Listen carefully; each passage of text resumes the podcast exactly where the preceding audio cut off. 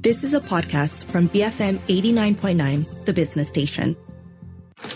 Ringgit and Cents on BFM 89.9, the business station. I'm Wong Shou Ning and this is Ringgit and Cents. Financial literacy is a course unfortunately not taught in schools, but probably one of the most important lessons in life. Today we speak to Clare Walker, CEO of the Financial Industry Collective Outreach, otherwise known as FinCo, which is a collaborative initiative pioneered by the financial industry in Malaysia with the guidance of Bank Negara. Now established in 2017, they have the objective of providing underprivileged children and youth with the guidance and educational tools they need to achieve for their life goals. Now, thank you for joining us uh, this morning. And I think one of the main reasons why we're speaking to you today is because of a very interesting survey about Malaysian upper secondary schools and how much they really know about financial literacy. But we'll get to that in a minute. But first off, give us some background on, on FinCo. Who are your members and, and what do you really do? So, the Financial Industry Collective Outreach, as you say, is a collaborative initiative, and our goal is to provide underprivileged children and youth with the guidance and educational tools to achieve their life goals.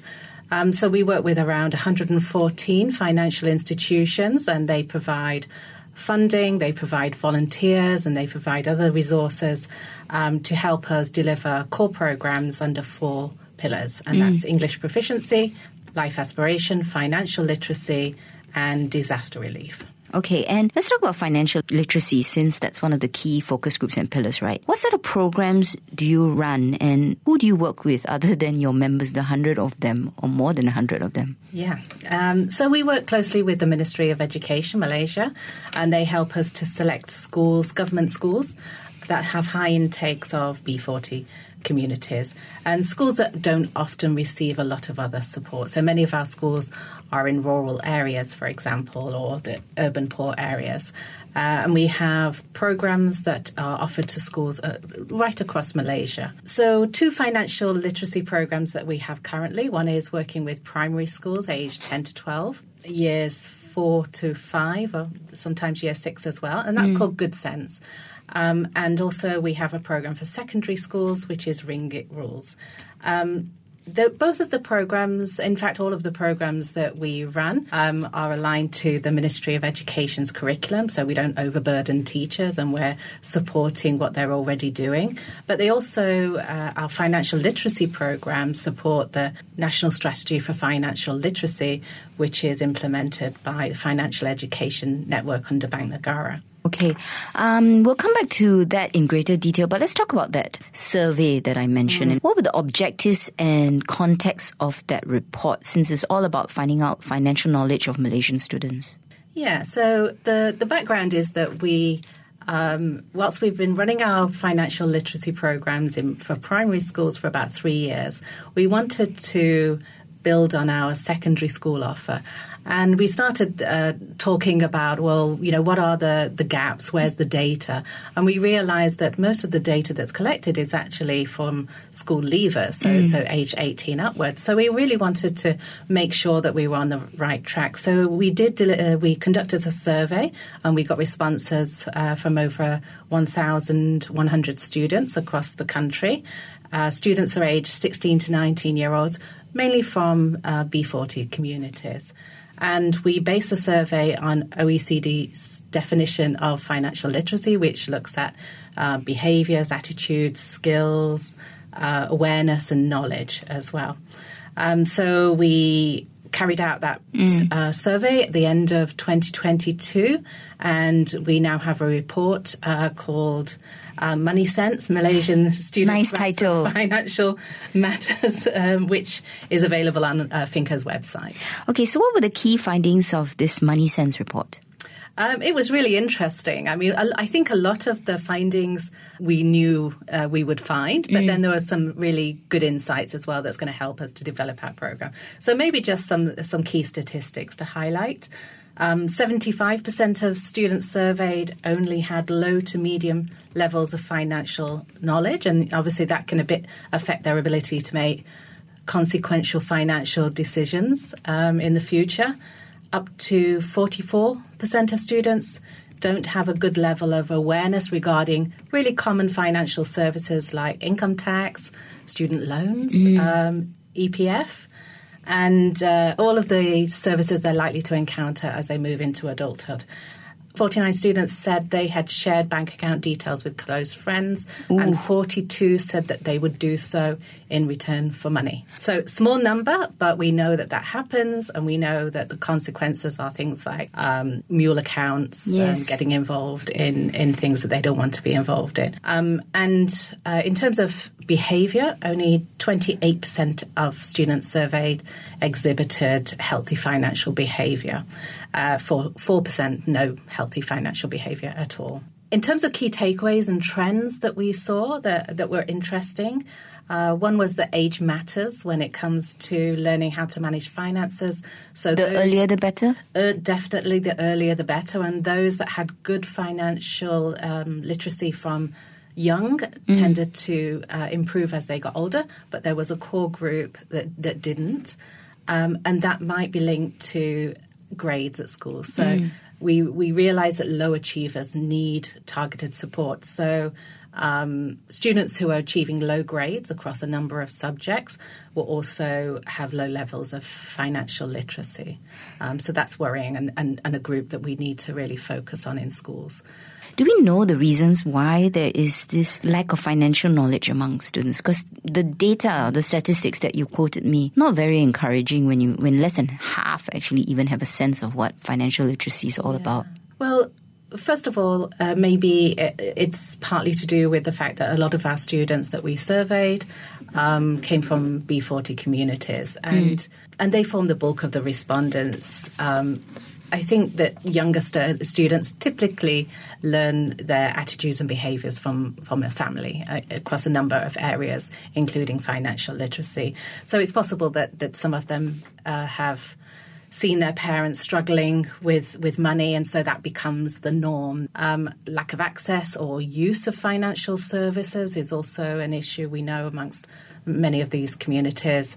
And so they don't actually see their parents using financial services and understand how they work. There's nobody to teach. Um, and that can lead to stress and, and that can lead to avoidance of actually learning about the subject. Um, again, common across a lot, a lot of subjects, right?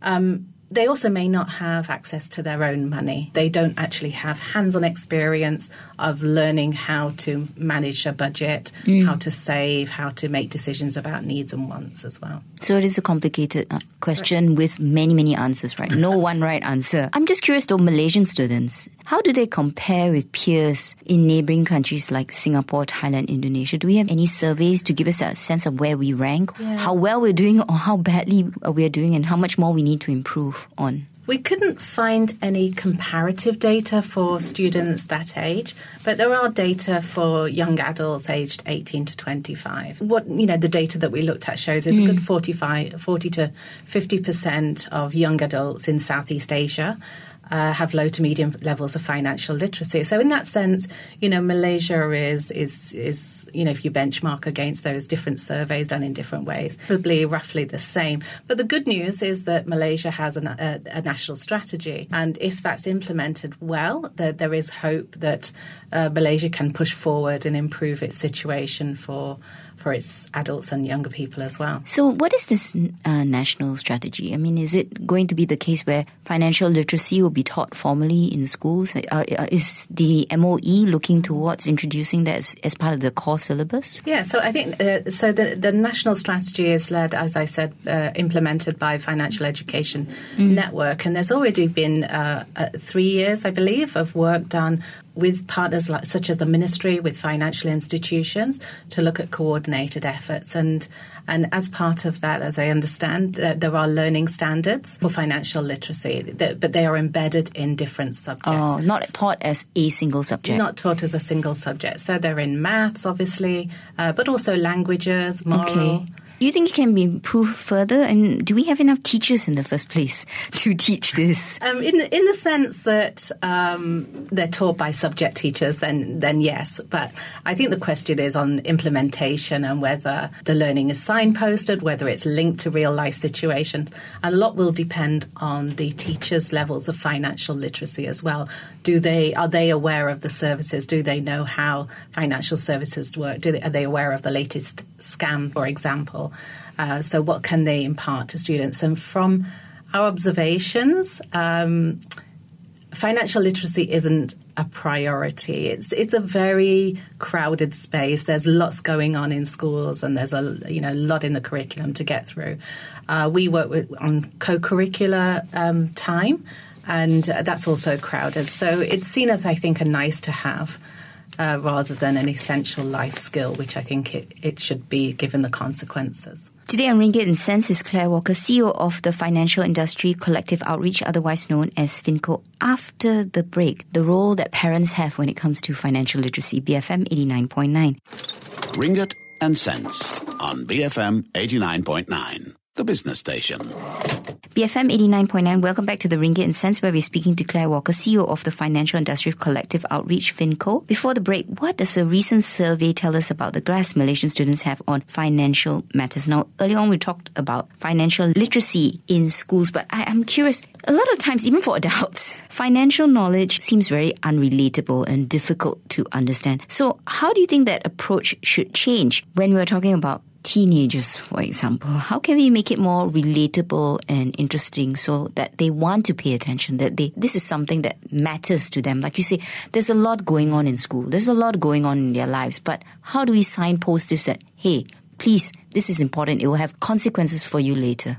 Well, there's um, there's a difference in the way that we approach our programs for primary schools, mm. uh, upper primary school students uh, you know, have, have less attention span maybe, um, and and need more games. So we we actually work with uh, a program called Social Enterprise for Schools, actually, okay, uh, which is which is a company um, called Social Enterprise Academy in Scotland, and they developed this for social enterprise. But actually, we, when we started looking at, uh, okay, how can we how can we help younger people to get a grasp on financial concept. They don't have money, they don't necessarily have an opportunity to spend. So we wanted to develop something that has a bit more stickiness in terms of the learning. We use social enterprise as a vehicle for learning about financial literacy, and they we have games like Milopreneur, uh, Senseville, where they simulate different situations. So it's relatable to them. It's relatable to them, but then they actually get to start trading. So mm. we train teachers, we train financial industry industry volunteers, and they're amazing in their support of students. For about six months, they run with this program, and then at the end, uh, they present their their uh, finances to CEOs in a dragon's den. Uh, they are so confident. You you have to talk to some of them at the end of the year to see what they've achieved. Last year, they raised about seventy six thousand ringgit in profit mm. collectively, which they channeled to social causes, and this year environmental causes. So making it fun, making it very tangible to them. They they're there. They're comparing price. They're costing things out. They're trying to make profit for a, a cause that is meaningful to them in their community. Um, that's different for our secondary students. Uh, they have a lot more pressure on their time. So it's more more in the form of workshops. So we, we um, but still we make it very practical. So they have a, we give them tools for creating a, a budget. We teach them about how to do that. Uh, there are benchmarks for how much uh, you need to earn to, mm. to live, 2,600 in yeah. Klang Valley area. So we say, well, this is your your money. This is how much things cost. How, how are you going to make your money work for you so mm. that you have financial well-being, that you're happy, you can have a few treats. Uh, and now in two years' time, uh, with the effects of inflation, uh, how are you going to do that again? Um, so it's very practical to them, and it's something that they can take with them as as they move on to either higher education or work. Since you've been running these courses, you know, what impact have you seen from starting financial education in students' life, particularly in their real life situations? I mean, did you, for sure, I'm sure it does help their overall development, but how? Yeah, so, so in 2022, 92% of our students um, in our financial literacy programs reported that they had learned more about financial literacy. Um, and it's not just about financial literacy, but we're seeing, you know, leadership skills, mm. communication skills. So it's part of an all-round improvement in, in those non-academic life skills that they have. And definitely for our, we get a lot of feedback from our students. We talk to them constantly about what they, you know, how they're learning. Uh, so our secondary school students say, um, what our survey says basically that yes, they were aware of things like EPF or savings. Um, or taxes, which yes, taxes, but they didn't really know how it works. So it's taking them from that awareness raising to knowledge. So it's less stressful for them as they start to navigate that. We also look at um, you know h- how to help them to navigate all of the resources that are out there as mm. well and and identify a few that are good for them. And what about parents? Let's talk about them. Being critical right in a child's life the role they play. So education starts from from home. Um, so how can parents actually help with early financial education for children? Or are they the ones that also need some help along the way uh, many parents do. I mean, I think mm. I was. It was very late in life where I realised that uh, saving wasn't what you had left over from your spending at the end of the month. Um, so I think it's. I think something that we learn as parents. It's we're role models, and that's how parents have to see themselves in terms of uh, helping stu- uh, they, their children to mm. develop good financial behaviors. And so I think it's important to talk to children about money, that money isn't isn't infinite. You have an income and you earn that income. It comes in monthly or whatever. Um, and it's about choices and decisions, you, right? Yes, you have to prioritize. Um, so, so I think talking to them about money, you don't have to reveal what you earn or anything, but but I think that conversation is important, and about what needs and wants. So, something that I used to um, even if I could afford something, if it wasn't a need, if it was a want, I'd say to my children, well, let's wait and see at the end of the month what mm. we've got left, and, and then we can decide.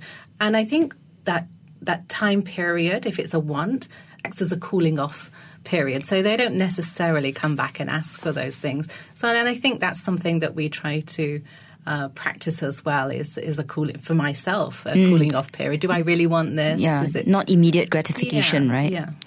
But how do you make that fun for children or engaging? Because that's a challenge, right? Yeah. Otherwise, it becomes to a child it might just sound like a lecture. Yeah. So there are lots of um, good bank accounts with apps and uh, that that will help children to be rewarded for chores. They can track their money and spending. So, you know, some some students might find that a little tedious. Others will really like it. There mm. are there are financial institutions that have some great resources. Uh, FWD Takaful, for example, has got some really nice resources on their their website. I think providing children with hands-on experience. So, uh, you know, when you take them to the supermarket with you, ha- showing them how to compare prices on their treats. So mm. they're getting a treat, but they're also trying to get the most for their money as well. Who doesn't want more treats, right? Yes. Um, I think if if you give a monthly allowance, if you can, that's a good practice as well. So you start learning how to budget immediately, yeah, and it, and it has to include your needs as yes. well. So so that's something. School, I mean, lunch money, for example, at school. Yeah, it, yeah. Daily money uh, requires less mm. decisions, monthly or weekly, mm. um, especially if it can include include your stationery, for mm. example. Mm um, definitely some something that I learned to do. What about social media? But do we have to be careful? Um, does FinCo utilize social media for outreach? Is it a good idea to for parents to to use what's available out there on like TikTok, you know, to, to educate their kids or engage with their children? Yeah, sure. We do use social media. We've had some of our young um, participants who've who've passed on their tips through social media.